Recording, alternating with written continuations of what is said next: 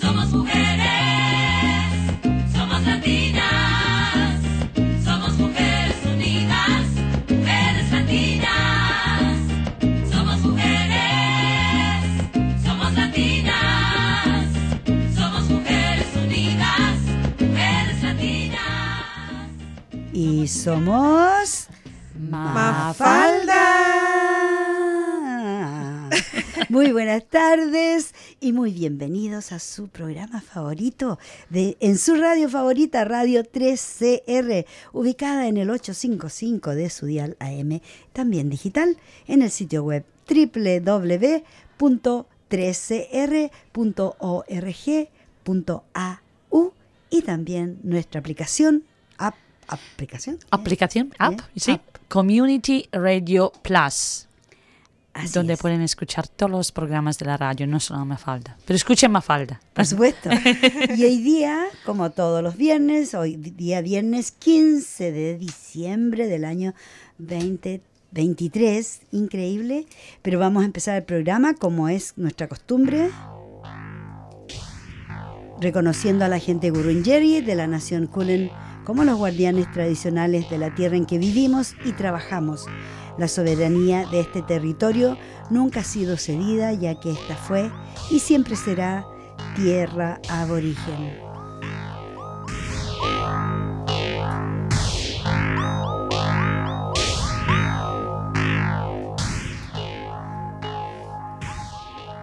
Y aquí estamos, el equipo Mafalda. Empezamos por acá a presentarnos. Umincheca, aquí Natalia y Maynaya Kashanki, Noca Natalia Suti. Amigos, esperamos que estén muy bien donde quiera que estén. A todos los radioescuchas, aquí con ustedes Natalia en este 15 de diciembre, tan rápido. ¿Dónde ha sido el año? ¿Dónde ha sido el año? Se ha ido, se ha ido y no nos dimos cuenta. No nos avisó. Aquí está Cristina. Hola, muy buenas tardes a todos. Aquí hace frío, pero hace calor ya. No, aquí. Qué contraste. Muy con mucho. En Claro. cuanto entré, mi chaqueta. Sí. Pero fuera ya está empezando, increíble. Sí. Pero el clima, hijas, el rica. clima, pero Cambia cómo está cambia, cambiando. cierto. De verdad. Sí. Pero bueno, y desde acá de los paneles les saluda Vicky, su amiga de siempre, muy contentas. Las tres estamos felices porque noticias buenas, cosas buenas que están pasando en el mundo. Y la verdad es que aunque pasen cosas malas, tenemos que mantener una actitud súper positiva para poder sobrellevar los malos momentos que vive el planeta. Claro, y también pasan cosas buenas, ¿no? También. Muchas cosas buenas. Lo que pasa es que no les damos, o la prensa no le da el relieve, la relevancia que deben tener Claro. y se enfocan mucho en lo negativo. Sí. Mm. Entonces, hoy día vamos a estar haciendo un programa bastante positivo porque creemos que la energía que emanamos desde aquí, desde este programa, a nuestros oyentes es muy bien recibido, nos dan buenas críticas, críticas constructivas muchas veces, y estamos muy felices de poder llegar acá, desde aquí, llegar a su hogar y que nos reciban con tanto cariño.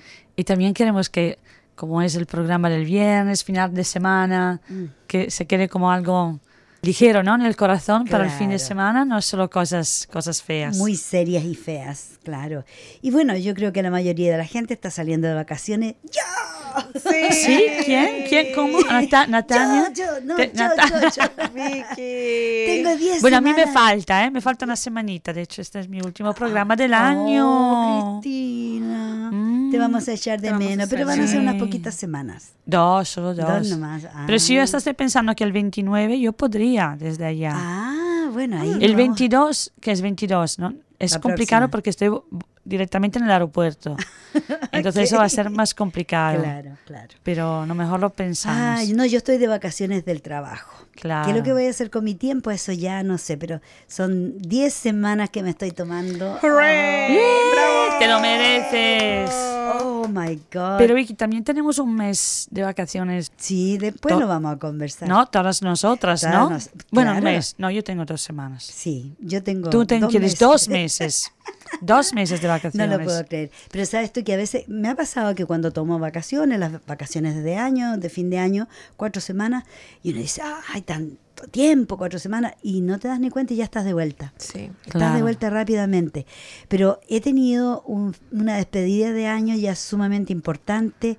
Fiesta todos los días, fiesta del fin de año de los niños, porque trabajamos con niños también. Fabulosa. Estuvimos tocando con la bandita que tenemos allá en, en mi sucursal. Tenemos una banda de puros trabajadores. Fue fabuloso. Y nos llegó una llovizna, una, una tormenta. Sí, Esas tormentas instantáneas, espontáneas que aparecen Ah. y se mojó todo, pero en cinco minutos ya estaba todo seco y saliendo el vapor Sí. de la tierra, sí. Mm. Ayer fiesta de fin de año de, toda, de toda la agencia y hoy día fiesta de fin de año de, de mi equipo, así que...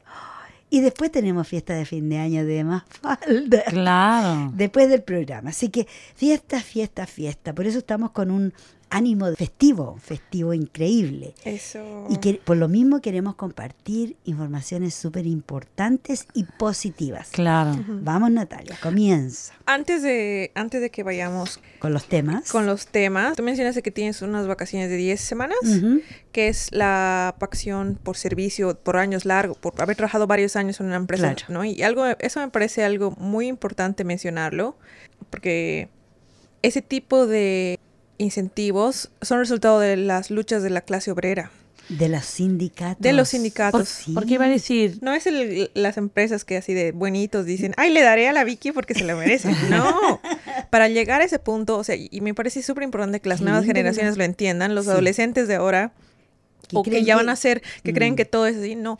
Hubo un momento en que, no, incluso en Bolivia, en algunos trabajos, tienes que trabajar un año entero y recién puedes pedir vacaciones. ¿En qué mundo? no, en España también, ¿eh? En Ah. España no, o sea, en España tú tienes derecho a cuatro semanas de vacaciones, en Mm. Italia también, pero tienes que trabajar un año, no es que... Entonces, Mm. por ejemplo, si tú empiezas a trabajar en... Allá el verano es agosto, ¿no? Normalmente las empresas cierran en agosto.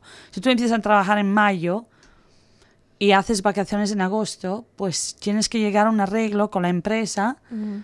Que no, o sea, que te lo descuente o que haga algo, porque tú en principio no has acumulado o que el año siguiente tienes Claro, menos claro. cualquier eso, cosa. eso es aceptable, eso es aceptable, pero en Bolivia no te dejan tomar sin goce de haberes. Pero es que en, en España tampoco. Yo lo que te estoy diciendo es cuando una empresa por ley cierra. O sea, hay empresas Ajá. que dicen, Ah, mira, llega agosto, Ah. en un mes cerramos porque no tenemos trabajo. Entonces te obligan. O sea, en España, por ejemplo, tampoco puedes elegir, como aquí. Que aquí Mm. eliges, no, es la empresa que eliges cuando tú vas de vacaciones. Uf, no eres tú sí. que eliges. Porque justamente lo que dice Natalia, en muchos lugares tienes que cumplir el año primero antes de tomarte algún tiempito libre. Incluso si quieres sin goce de haberes. Sí. Exacto.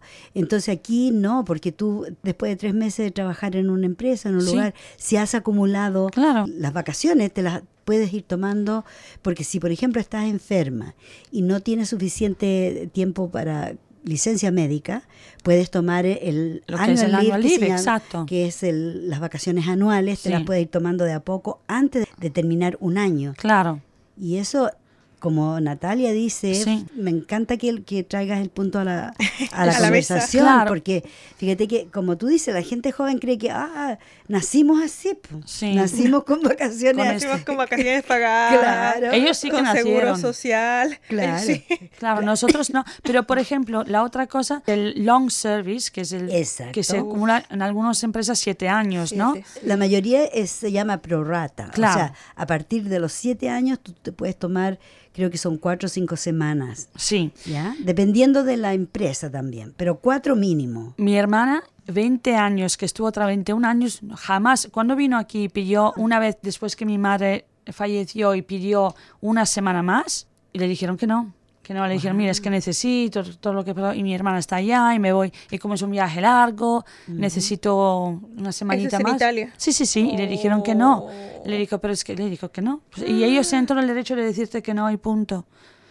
Y punto. Oh, Bueno, aquí puedes tomarte vacaciones o tomarte el tiempo fuera del trabajo sin recibir sueldo. Claro, ella pidió también esto, le Y- dijeron que no. Natalia está en eso en estos momentos, ¿cierto? De que Sí, estás con sí. permiso me- eh, con permiso del trabajo, Sí, pero sin, pago. goce de Con un haberes. año- Sí. ah, con un Te año pueden, dar, sabático. te das una, te pueden Un dar año. hasta un año sabático Ya. y es una belleza que Mm. poder volver después al trabajo Y que te y mantienen que la vacante. te mantengan la vacante y que, bueno, no pierdes tu antigüedad antes acumulada. ¿no? Claro. Oh, fabuloso. Claro que durante el año sabático no te pagan y tampoco acumulas ese año para tu vacación por El años claro, de servicio, Mm. ¿no claro. Ujú. Pero es, me parece algo muy, muy Es- es bueno. que tiene que tiene sentido por lo demás. Si no estás trabajando no puedes acumular tiempo que No, no, claro. estás si no estás allí. Pero sí de que puedas volver al trabajo después de un año Sí. Es fabuloso porque no en ninguna parte te, te guardan la, No. la posición. Pero sí, y por ejemplo, lo que le pasó a una de mis trabajadoras, ella me pilló, me, me pilló, una situación fue un poco diferente, pero quería irse de vacaciones en Navidad y en principio cuando yo llamé nuestros recursos humanos, dijeron, si no hay una buena razón, tienes que dársela. Pero lo que pasa, yo había enviado un email pidiendo si alguien más quería irse, sobre todo entre las managers, porque dije, si nadie se va, yo me voy a tomar Navidad Claro. hasta el 2 y ella se tomó las vacaciones el mismo tiempo que me la tomé yo y en principio era debajo mío, o sea que tenía que tome- tomar mi rol y no me lo pidió. Y compró el boleto y no me lo pidió y pidió seis semanas y solo tenía dos. O sea, Uh, y al final tuve, en este caso sí que, mm, que tuve razón yo, pero si no, en principio yo, si no tenía ninguna razón, no hubiera tenido que dárselo. Ya. Mm, Bueno, hay muchas situaciones diferentes, Claro. pero por lo general claro. tú trabajas, acumulas eh, vacaciones y después de siete años de trabajo puedes tomar vacaciones estiradas, largas. Yo llevo más de siete años en mi trabajo, así que aproveché, en vez de, porque normalmente te puedes tomar, creo que son 12 semanas a los 11 años. Entonces Ah. por eso dicen prorata, o sea, te tomas una proporción, a los siete años ya puedes tomar una proporción de esos 11 o 12 semanas que te tomas a final de, de los 11 años. O sea que o al final te tomas 11 o 12 semanas o empiezas 5 De 5 y luego siete. te quedan 7 al final, Claro, ¿no? claro. Y te tienes que tomar unas cuantas semanas de una vez. O sea, Ah. no, no puedes pedir el long service leave Dos por do- dos semanas, O dos dos. días, no. Tiene que ser un, un block, un- una cantidad Por de eso que te sacrificaste tomarte Por dos eso meses. obligada a sacrificarme. Mira, tremendo sacrificio. qué normas tan duras. Es terrible, terrible. Necesito recargar mis baterías. No, claro. Ha sido un año duro. todos, Todo el mundo necesita recargar las baterías. Y ya que estamos hablando de eso, voy a pasar al tema que era en segundo lugar, pero vamos a hablar del contacto a tierra. Mm. Porque ¿qué pasa? Que en esta vida ocupada que tenemos, tenemos muy poca oportunidad de sacarnos los zapatos, de tocar la tierra, de hacer contacto a tierra. Eso nos trae un montón de enfermedades porque nos estamos aislando de la vibración con la tierra, que es la que nos sana. La Pachamama nos sana, nos da energía. Si conectamos el sol, la tierra, tenemos una fuente de energía, una fuente de salud fabulosa. Lamentablemente vivimos en un país en cierto sentido muy avanzado, pero todas las calles están pavimentadas, está todo muy marcado, ¿cierto? Las veredas, todo. No hay oportunidad de tocar la tierra. Mm. Sí hay muchos parques y no podemos excusarnos de que, ah, es que no puedo hacer conexión a tierra porque no, no tengo dónde. Claro. La gente que vive en departamentos puede bajar a los parques. Hay tantos parques en todos lugares. Es sumamente importante para la salud hacer eso. Si tiene un pedacito de jardín en la casa, un pedacito de tierra o piedritas, lo que sea, sáquese los zapatos, ya que hay, estamos en verano, y conéctese con la tierra, porque van a notar, van a saber lo bien que les va a hacer a todo. Claro. Porque cura, sana, te da una energía que normalmente no tenemos. Sí, es interesante. Quiero hacer un... Sabes que me encanta leer a veces en esto en Facebook. Había un post Ya. que leí justo hace dos días que decía algo como los, los seres humanos son como a veces son ridículos, no veneran a un, un dios que no ven Mm. y luego al dios que ven, que es la tierra, la destruyen. Y cuando Cierto. Dios se le aparece como tierra, ¿sabes? Eh, Las plantas y los árboles, la árboles, naturaleza lo destruyen. El medio ambiente en general, el agua, el aire. Exacto. Entonces me salió solo porque decías esto de la tierra, de la Pachamama, de la tierra. También se puede hacer en el agua, ah, también en invierno. Yo lo hago mucho también en invierno. Y sobre todo, fíjate, el agua salada. Hemos, Exacto. Hemos recalcado mucho la cantidad de minerales creo que son 97 minerales que el agua salada tiene, que son los minerales que nuestro cuerpo necesita. O sea, cuando nos metemos incluso solamente los pies al agua de mar, te da un boost, te da una, una inyección de energía porque estás absorbiendo estos minerales que normalmente no tenemos. Por eso es que tenemos que usar sal. ¿Cierto? En las comidas se utiliza sal. Hay una razón para ello. Por ejemplo, los camellos en el desierto les meten la sal, se las dan así a la, casi a la fuerza, ¿Sí?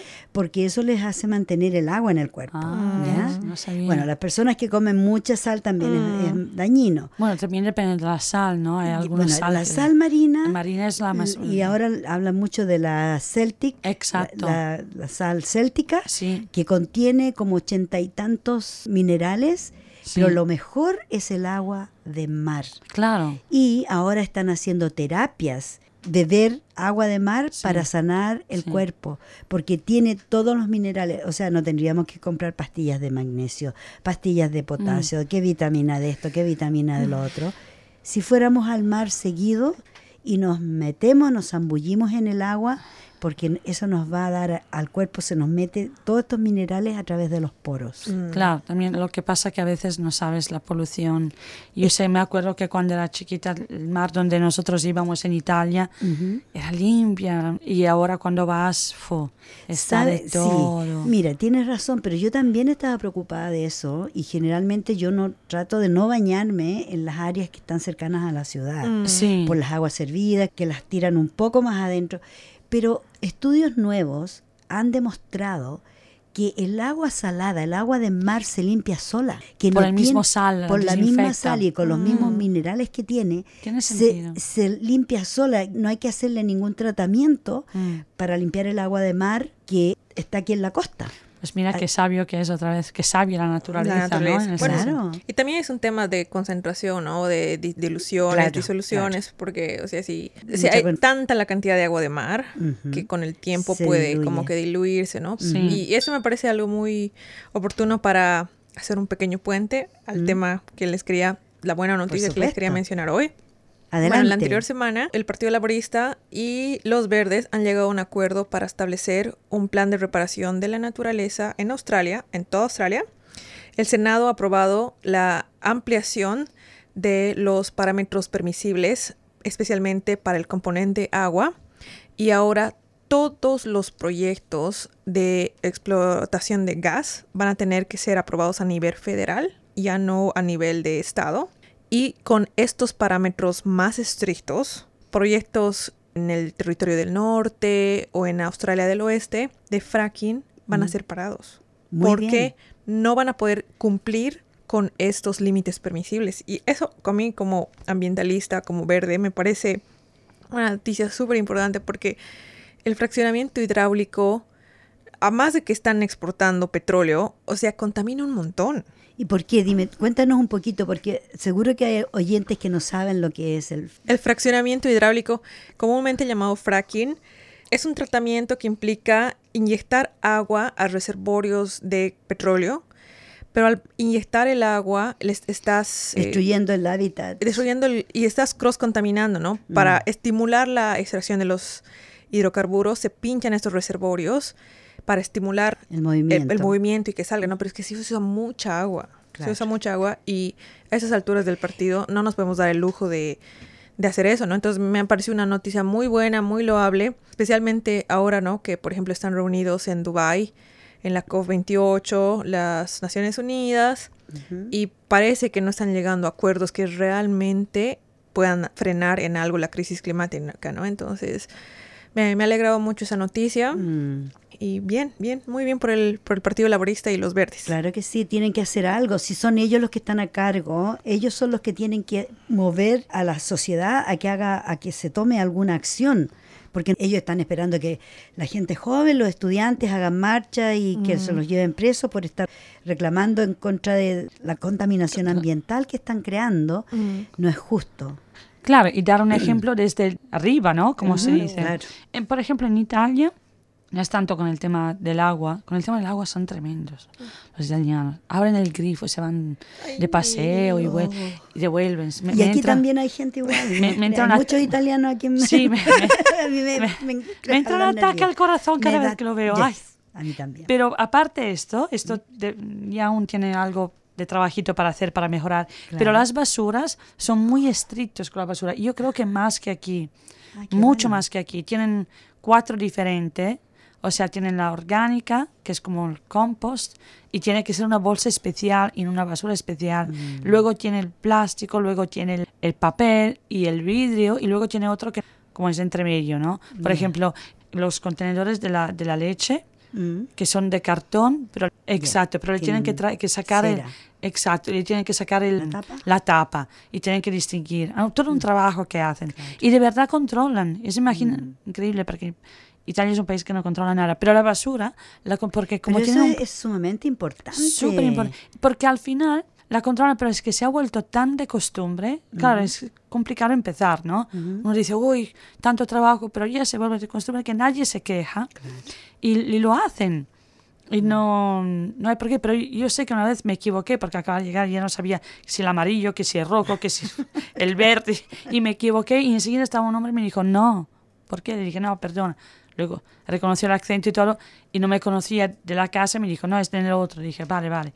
Pero son súper estrictos, pero porque han llegado a tener problemas graves de basura. Hay las ciudades que huelen por problemas de basura. Y fíjate que yo me doy cuenta que si no hay un programa de educación en el área, Mm. los programas de reciclado, de compost o lo que sea no sirven. No, porque la exacto. gente contamina. Por ejemplo, te digo, yo estaba pero muriéndome de, de espanto el día de la fiesta de los niños porque veía que en el reciclado de cartones, de tapa amarilla, donde va el vidrio, cartones, papeles, los niños echaban fruta, echaban basura, echaban los containers de los helados, echaban de todo, pero ya estaba contaminado, porque no había caso. Entonces yo decía, si los niños supieran desde ya que ahí no se echan las otras basuras, que no sea algo reciclable, el, cartón aplastado, sería otra historia. Claro, es su futuro. Es su futuro, O sea, pero no por están ejemplo, educados los es niños. Eso. Y ese es el siguiente punto que quería decir. Bueno, esta es una radio radical. ¿Cierto? Y también mencionar que tenemos que tomar acción, ¿no? Y a Sí. veces tomar acción tal vez nos va a hacer parecer los malos de la película, los Mr. Grinch, los Grinches de, na- de la Navidad, pero no. tenemos que decirlo, tenemos que hablar, porque a veces también la inacción es una forma de acción. Entonces En tenemos, absoluto. Tenemos y que claro, ser, como dirían, evangelizar en el sentido de cuidar el medio ambiente, Concientizar. hablar, hablar, hablar, Claro. porque lamentablemente por osmosis la gente no va a ganar el conocimiento y va a hacer lo correcto. Exacto. Y mira, te digo, lo- el mejor lugar donde empezar es en las escuelas. Mm. Sí. ¿ya? Porque los niños, si desde pequeños aprenden a reciclar y a cuidar el medio ambiente, van a hacerlo para, para siempre. Sí. Y van a enseñar a sus hijos después. Pero enseñarle a un adulto cómo cuidar el medio ambiente ahora, que siempre fue descuidado, Claro. que nunca se preocupó, que nunca le enseñaron, es difícil. Es difícil, estoy de acuerdo, pero también pienso, por ejemplo, yo crecí, o a lo mejor todos nosotros crecimos con costumbres equivocadas, porque en esa época no se hablaba del ambiente, no se hablaba de reciclaje, pero dentro la equivocación, lo que tenía de base es que mi madre siempre me enseñó, acuérdate de tratar la calle como si fuera Era tu, tu casa. Es de aquí parte. Entonces, en el momento en que tú entiendes esto, cuando luego dices, uy, mira, me equivoqué porque hubiera tenido que dividir, ya te sale porque dices, claro, esa es mi casa. Claro. Mm. Pero yo he visto, trabajando en España, trabajando aquí en todo el mundo, gente que, por ejemplo, me estoy comiendo un chiclet, por ejemplo. Sí.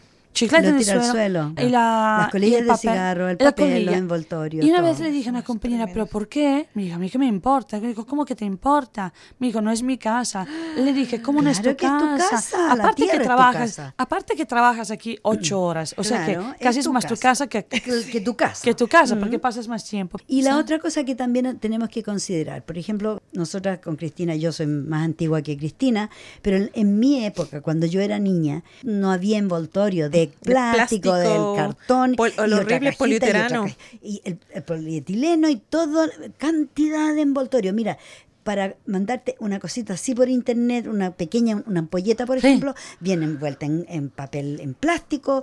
El caja- la- la- la- el Mira, papel, una sí. tremenda Sí, caja y es como una broma. Y adentro Sí. el contenido es chiquitito. Yo me acuerdo que hicimos esas bromas cuando yo era pequeña, así, para Navidad, que les daban una tremenda caja y de dentro de esa caja otra caja y otra caja más chica y así. Y al final el regalo era un- algo bien pequeñito, ponle tú una pelotita, por bromear. Pero ahora se hizo esa broma, es la realidad. En Claro. estos momentos tú compras la gente que le gusta el queso plástico. Hay gente que le gusta comprar el queso que viene en un envase plástico. Mm. Tú abres la tapa de eso, viene cada queso envuelto en plástico. Sí. ¿ya? Y el queso mismo parece plástico. Mm. ¿ya? Entonces, todo ese es un material extra que no hay cómo deshacerse de él. Pero ese es un tema muy interesante. Leí otro artículo, hace, pero eso hace tiempo, casi un año, de esta chica que quería hacer un desafío. Dijo, mira, yo durante un mes quiero ir a comprar comida, claro, hablaba de comida, sin utilizar Sí, plástico. Plástico. Dijo, es que no puedo, es que no puedo. Por ejemplo, la otra que yo sí que vi, pero yo no lo vi en ningún de mi supermercado, y hay Coles, hay Aldi, hay eh, Woolworth cerca, en ninguno de ellos tienen, esto que tienen como containers bien grandes, Mm. donde tú te puedes servir, por ejemplo, champú. O Ah, sí. entonces tú vas con tu contenedor y cada vez rellena el contenedor en vez de comprar contenedores y contenedores que luego tiras y no sé. Sí. Sí. He intentado pensar, pero ¿qué, qué puedes hacer con un contenedor así, sabes? Sí. Claro. Y entonces aún no hay la Sí. conciencia. Yeah, pero ¿sabes lo que yo, por ejemplo, hago en pequeña escala? Trato de minimizar el uso y el abuso del plástico. Por ejemplo, para el lavado de las manos, que se utiliza el jabón líquido Sí. ahora, entonces yo compro un, un relleno. Ay, compro el relleno claro. y mantengo el mismo aparatito para Exacto, dispensar. Y compro contenedores grandes, Ya. que es una vez. Sí. Ya, no, yo no compro tan grande porque no soy solo yo, entonces no necesito. Pero por ejemplo, el jabón, el lavado para el, Sí. para el lavado de la, no la ropa, porque no he encontrado algo para rellenar. El envase del líquido para lavar ropa, hay que comprar todas las veces un envase. A no ser que compres Mm. La el caja de granulado. cartón. Claro. El granulado en el lomo grande. Y que Ah. resulta que no se deshace con el agua fría tampoco, tienes que usar agua caliente. Y así un montón de peros y trabas que nos ponen Sí. para nosotros poder ser más amistosos con el medio ambiente. Claro. ¿ya? Si compras un paquete de galletas, a veces viene el paquete, adentro otro paquete de plástico, dentro de una cajita y oh my god. Y a veces cada galleta viene envuelta por sí sola. Sí. Y, yo- y uno dice, ¿y para qué tanto desperdicio? Ahora, la otra razón puede ser que esas galletas la- las hicieron 10 años atrás y para mantenerlas todavía edibles, las tienen que guardar en tanto plástico, envolverla para que se mantengan. Claro, también... Puede tam- ser. Claro, también hay otro tema que a lo mejor tú tienes una caja con 10 galletas, te quieres comer dos y, ab- y de- abriendo una, una a una, las otras se, Se mantienen. se mantienen Pero más lo puedes envolver, lo puedes Claro, tapar, hay maneras. formas, pero uno sí. tiene que como que investigar Y, tiene que ser creativa y ser también. creativo y elegir, no elegir. Y sí, es bien difícil tal. A veces hubo una época que yo estaba súper extremista, así que decía, no, quería hacer zero waste, o sea, cero desperdicios. Claro. Y luego pasaron los incendios en Australia y estaba medio que Mm. enojada conmigo. Estaba enojada conmigo por no poder hacer 100% así amigable con el medio ambiente y estaba Mm.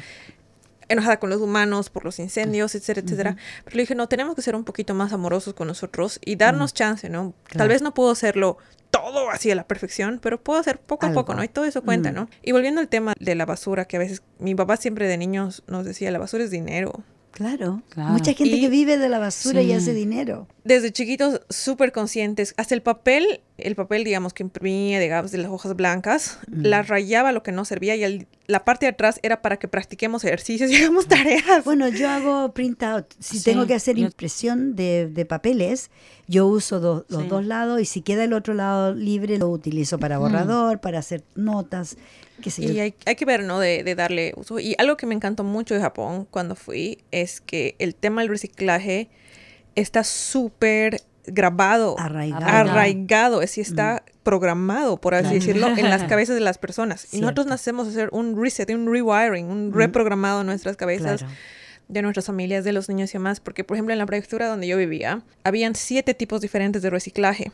Ya. Japón es chiquito y el camión de reciclaje no viene el mismo día y te recoge todo. No, Mm. es súper ordenado. Hay un calendario y hay una bolsa especial que vos tienes que comprar del convini para cada tipo de reciclaje y te multan si pones en la bolsa equivocada. Por ejemplo, periódico va a una categoría, cartón va a otra categoría, no puedes mezclarlos. Mm. Ah, Eficiencia. Está bien, está bien. está bien. Claro, et- ese tipo de cosas que no, no, no se arruinan, digamos, no, no huelen mal, entonces el calendario era menos frecuente, pero las cosas más, digamos, las latas, el vidrio, sí era un poco más frecuente, pero tú tienes que comprar las bolsas correctas y en tu casa sacar los días correctos. Igual, Claro. sacas el día incorrecto, multa. O sea, eso Mm. también, ¿no? El carro, dile, sí, la, la zanahoria, el incentivo y el palito, ¿no? Pero me fascinó, o sea, no lo podía creer. Incluso, y yo como no tenía mucho dinero, tenía dinero, pero quería ahorrar. ya, Entonces, y llevaba mis recables a la universidad para no comprar las bolsas. Además que yo no generaba, generaba tanto.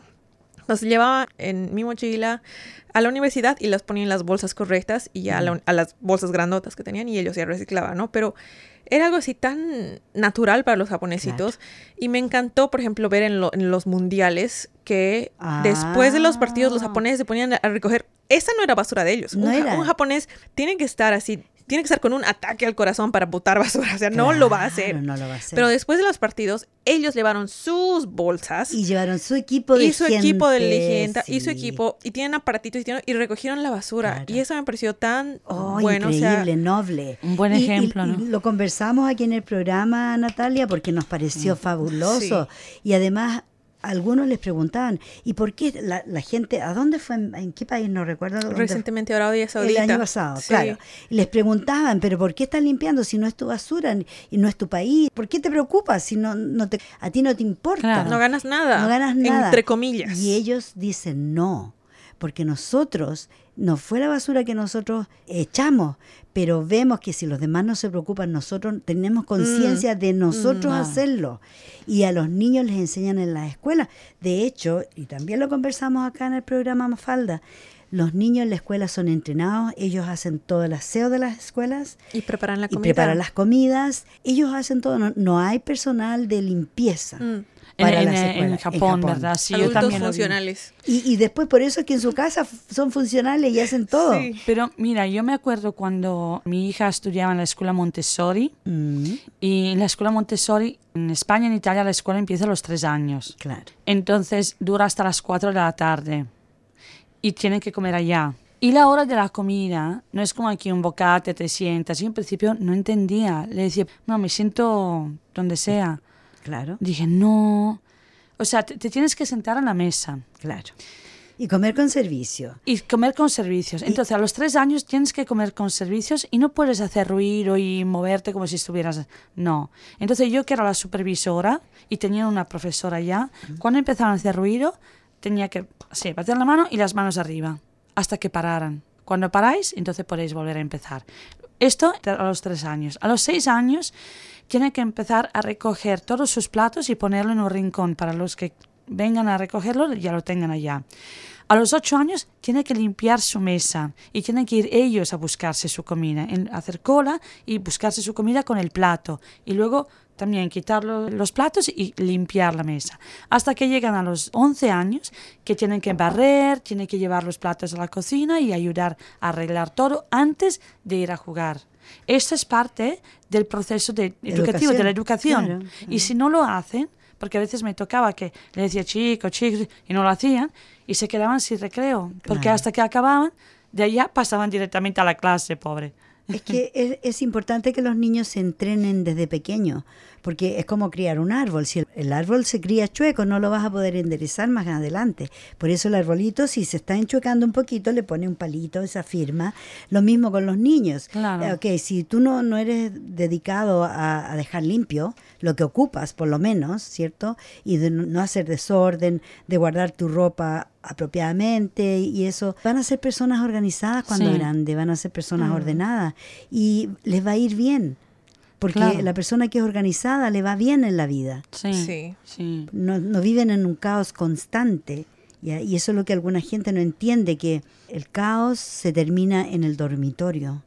Porque la gente cree que, ah, no, no importa, después lo limpio, después lo hago y se acumula, se acumula. Entonces después cuando tú vuelves a casa y encuentras el desorden más grande, a mí me Descoloca. desequilibra, me descoloca ver desorden. Y bueno, ¿será que me entrenaron a, a ser ordenada y habían castigos corporales si no lo hacía? Claro. Y los claro. chicos ahora no, no, no tienen castigos ni corporales ni de ningún tipo. Porque, tienen porque les dicen, no vas a ver televisión. Y eh, a la media hora está viendo tele. Ellos castigan a los papás. Ah, Claro, le dice no va, no screen time, no va a jugar con tu laptop o con el teléfono o con el iPad. Y que en cinco segundos ya el niño está jugando con su cosa y no hay quien se lo quite.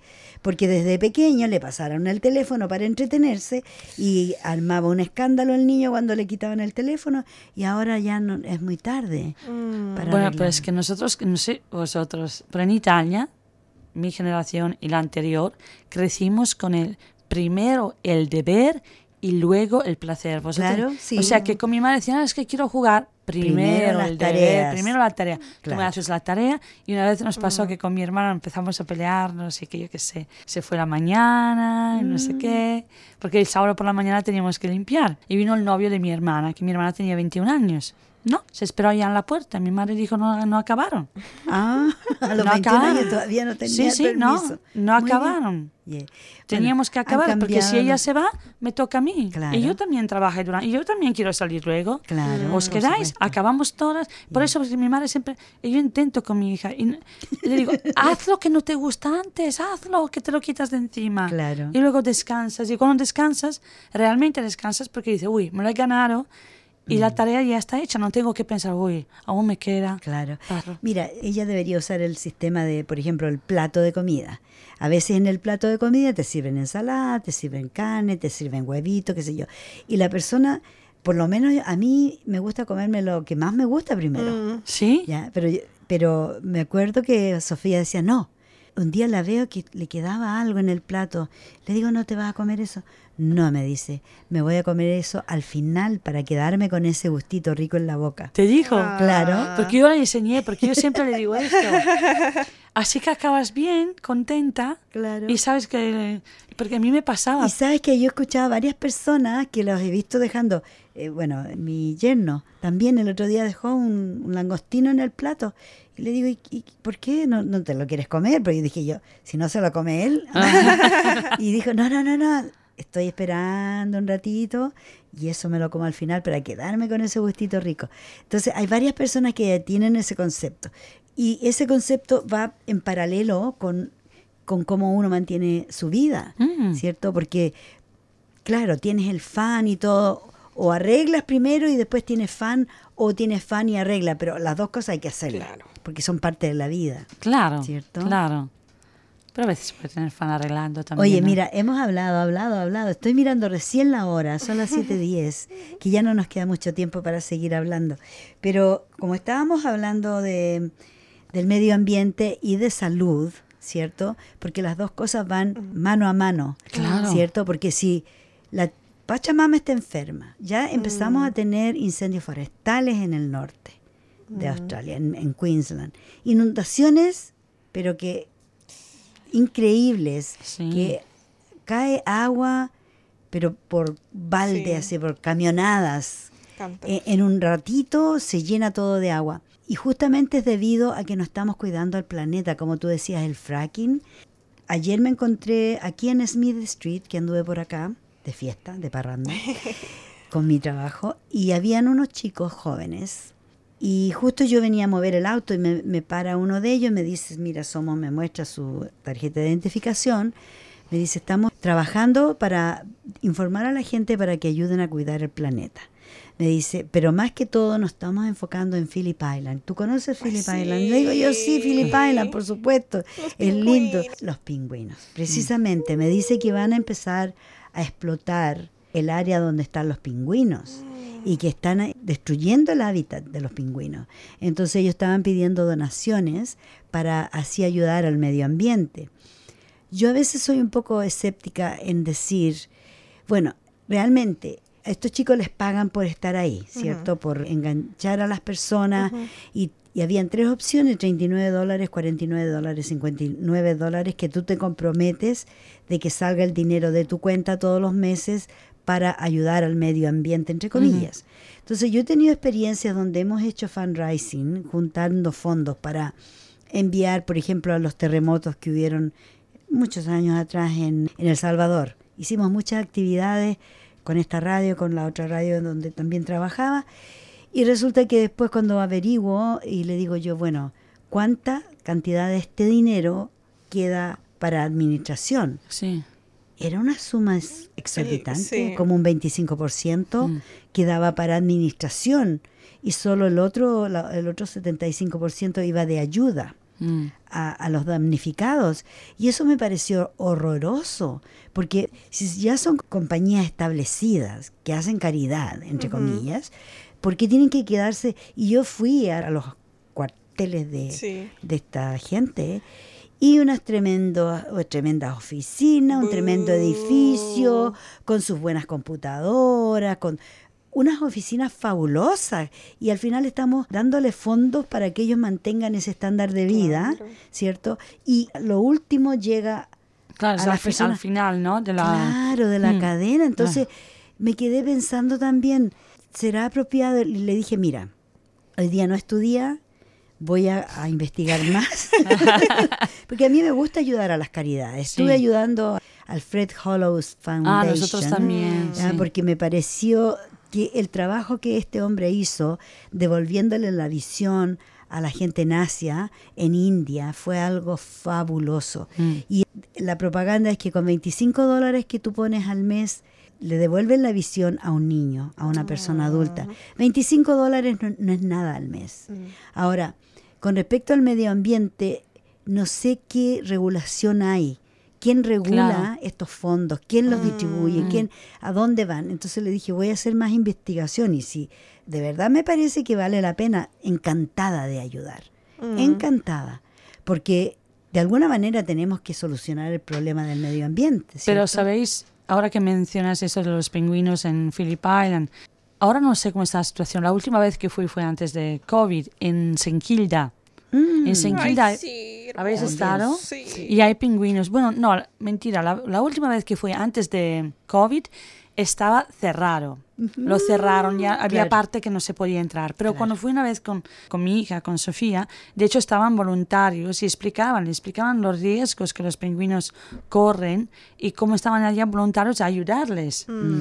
Porque, porque decían, se están desapareciendo también, como que no hay sitio para ellos. Claro, imagínate, en Phillip Island están los eh, lugares donde ellos llegan en las tardes Sí. y anidan y qué sé yo, y hay turismo. Está todo cerrado, pero eh, no falta la gente tonta, estúpida, que se mete a donde están los nidos. Sí. Por supuesto, pisan los huevos. Ay, no. ya. Otros que llevan antorchas o linternas. Ay, sí, los confunden. Y, y los empiezan a alumbrar. ¡Ay, viene un pingüino! Y lo, al- lo alumbran y se encandilan los pobrecitos. No saben, en vez de ir para allá, van para acá y, y pierden la noción, pierden su orientación. Claro, claro. Entonces, hay muchos daños que, en realidad, mira, dejemos los pingüinos tranquilos. Sabemos que están ahí, Mm. los vemos en la tele todo el tiempo. Mm. ¿Qué necesidad tenemos de ir a verlos ahí en vivo y en directo? Sí. La verdad no me parece.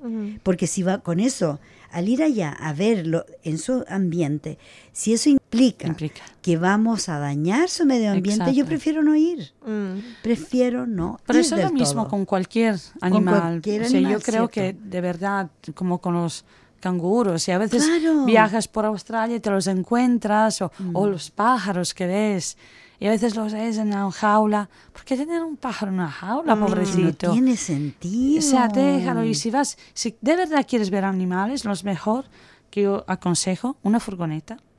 Y te vas. Ir en la naturaleza y claro. dormir días allá, Claro. en el silencio, los vas a escuchar, los vas a ver, de verdad, Claro. los vas a ver. O en este mundo digital, entrar y ver el documentales de, Claro, de Attenborough. claro. De- de- Exacto. David- Una calidad Da- 4D, oh, por 50 belleza. años, más de 50 años. En vez de estar en- porque por ejemplo yo tenía el sueño ¿no? de ir al gran arrecife de coral, pero por el coral bleaching, por el Mm. calentamiento y la destrucción de los corales, digo, se están no voy a ir yo más Mm. a meterme ahí para No, turistear, para no. tomarme una foto ahí abajo, Exacto. buceando con ¿Para que va a ser un, buen- un momento, pero tengo que pensar también mi huella ecológica de cuánto le cuesta al medio ambiente que yo me dé ese mi gustito de volar allá, viajar, entrar, salir. Dije, no, entonces yo amo el coral, me habría encantado verlo con mis ojitos, Claro. pero me conformo viendo bellas imágenes. O sea, mi, Oh, la- las imágenes de los documentales de la BBC son pucha, Fabuloso. mm, fabulosos, más mejor que lo que verían mis ojitos. Claro, Sí, claro que sí. sí. Y mira, qué bueno que tú mencionas que cuando tú vas a un lugar a ver algún lugar histórico o geográficamente precioso, la huella ecológica que dejamos es tremenda. Porque si tú mencionaste, tienes que tomar un, un avión, el avión contamina. Todo el, el- el proceso que, que se lleva de viajar allá Mm, y después comes, claro. utilizas el baño, utilizas las duchas, te lavas el pelo con champú y dónde va a parar todo eso. Mm. Se lo dejamos ahí en el lugar Mm. que visitamos. Entonces, eso a mí a veces me detiene de pensar en salir a viajar, a, a conocer otros lugares, porque digo, "Uy, trato de no dejar una huella muy grande, aunque tengo las patitas chiquititas. Compensas, Pie- compensas. Piecitos chicos, pero igual dejan un huella, igual Claro, dejamos huella. claro que sí. Bueno, eso es lo mismo que pasaba con Ayers Rock, con Claro. Uluru.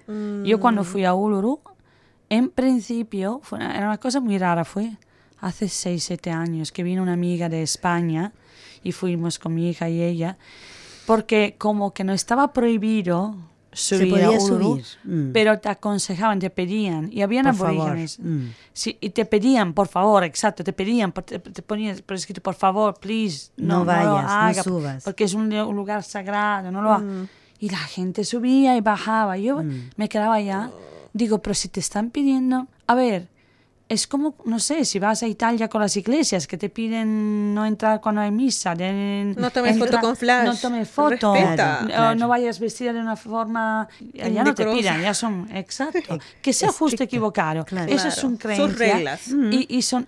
¿Por qué no tenemos que respetar las reglas de la tierra acá? ¿Sabes? Y yo veía a los aborígenes allá y a los pobres. Y creo que fue uno de los años después que pusieron la regla que ya no, definitivamente puede. no se puede. Dije, por fin. Yo quiero ir a conocer Es el área porque me llama mucho, bueno, sobre todo el calor a mí me llama, me llama. me Tanto Pero sí. calor. llama. Uy, sí, No, me es- encanta. es un- Es tremendo. es- Energéticamente también es una... ¿Has estado? No, no he estado, pero he leído, sí. he visto personas que hablan, ¿no? Es como Machu Picchu. Claro. O tal vez Sí. Tiwanaku en Bolivia. Claro. Que, o sea, vas y sientes esta energía, energía. de la pacha, así que Mm. uf, te recarga, Claro. te... Eh, Eso más que todo, pero yo pienso que al final de cuentas donde vayas en la pacha Sí. vas a estar Sí. recibiendo Sí. esa energía, sobre todo si te sacan los zapatos, si te metes al agua, donde que donde sea que vayamos, yo creo que vamos a tener ese contacto con la Pachamama y así la cuidamos también. Yo estaba pensando ir a Alice Spring, dije yo voy para allá, pero después también pensé en la huella, en la Mm. huella que vamos dejando, porque hay que tomar avión y esto y lo otro, y me da lata gastar tanto Mm. tiempo viajando, no, no me gusta la idea. Hay que elegir, hay que claro. elegir, ¿no? Mm. Recientemente vi, leí en X, bueno, en el former Twitter, que, por ejemplo, Taylor Swift la estaban molestando mucho porque viaja mucho en su Oh, jet privado. Claro, por Contamina un montón, entonces Sí, sí. puede ser una cantante brillantísima, su, su música es muy buena, empodera, bla, bla, bla, bla. Pero también tenemos que pedirles a, a los ídolos que sean un poco Que más... den el ejemplo. Que den el ejemplo y sean más responsables, ¿no? Sí. Porque entiendo que por su seguridad, etcétera, ¿no? Pero formas y formas, ¿no? Y Mm. alguien calculó la cantidad de kilotoneladas que los artistas contaminan viajando en jets privados y... mm, Y son muchos, todos es los artistas famosos es hacen demasiado, eso. es demasiado. Y bueno, lo- los artistas famosos, los futbolistas, los, Los de- políticos. los políticos, los que juegan cricket, los evangelistas que tienen jet privados y, y cada vez se compran un jet más grande porque como son La tan comunidad crece. claro, la comunidad crece y lo- los feligreses se hacen más pobres mientras los pastores crece su riqueza. Su. Claro. Ah, claro. Bien. Bueno, en todo caso, chiquillas, fíjense que venimos llegando al final del programa. Lamentablemente, quiero des- desearle a Cristina que tenga un excelente break, porque se lo merece. Ha trabajado muy duro, ayudando. Bueno, su labor es ayudar, como la mía, como la tuya, todas ayudamos de alguna manera. Sí. Estamos aquí en este programa como voluntarias Nadie nos obliga a venir, pero adoramos estar aquí, lo que más Sí. nos gusta. Compartimos con estas mujeres tan lindas y lo pasamos súper bien. Pasamos penas también. A veces también se nos caen las lágrimas cuando hablamos de cosas que no son tan emocionantes, tan malas. Así que quiero desearte un buen viaje. Muchísimas gracias, Sí, Vicky. Y, y- bueno, que os lo paséis todo muy bien. Yo intentaré ver si puedo conectarme, pero si no me conecto Mm, con la mente y voy a estar allá. Estarás seguro. en espíritu. Y si no, el próximo año, El próximo año. que son solo dos semanas, y tampoco antes se de piensa. eso, claro, Y el próximo recordemos lo del plebiscito de Chile. Claro, aquí está. Esto va a ser el plebiscito de Chile, local de votación, en el View Melbourne Hotel, 562 Saint Kilda Road en Melbourne. Para la gente que llega en el tram, el stop 25 del tranvía y la entrada al hotel de eh, View, que significa vista, está por Roy Street. El horario de votación será desde las 8 de la ma- madrugada hasta las 18 horas o sea, hasta las 6 de la tarde, pero tiene que traer su pasaporte o cédula de identidad chilena. En forma excepcional podrá usar documentos vencidos a partir del 12 de enero del 2020. O sea, ahora si tiene sus documentos están vencidos, expirada la, la, mm, la identidad y el pasaporte, igualmente puede ir a votar y solo podrán votar las personas que tengan registrado un domicilio electoral en los estados de Victoria, Australia del Sur y Tasmania. Así que allá nos vemos el domingo, este domingo, que sería 15, 16, 17. 17. 17, allá nos vamos a encontrar, así que si ven a las chicas de Mafalda, por favor díganos hola, dennos un abrazo y nosotros se los vamos a devolver con mucho cariño. De todas maneras, queremos decirle que gracias por su sintonía, por su sintonía hoy y todo el año y todos los años que lleva Mafalda, que ya son más de 31 años. Ya sea. Increíble. Es jovencita, Uy, como sí es, Por cierto, por cierto. Y bueno, para los próximos, porque esperamos seguir teniendo vosotros como oyentes, tener más, más gente, o sea que esperamos siguiendo, Eh, vamos a seguir, seguir en el seguimos adelante, 2024 pues. como ahora y más. Y por supuesto que sí, con temas de interés y temas actuales. Y seguimos peleando y luchando porque este planeta sea un planeta mejor. Mejor cada día, cada día Así mejor. Así es. Natalia, gracias por venir. Gracias a ustedes. Me despido hasta el siguiente programa. Y bueno, lo- luego los vamos a dejar con una canción muy bonita que me gusta mucho, que es en el runasimi en nuestra lengua, que se llama Chuayaku Kausaipuni, que se, le, se traduciría a El agua pura es vida. Siempre. Así que Fantástico. recuérdenlo. Muy Nos buenas tardes, que, se- Tikunakama. que lo pasen muy bien este fin de semana y no se olviden, el próximo viernes, seis y media en punto, otro programa Mafalda. Chao, chao. Chao.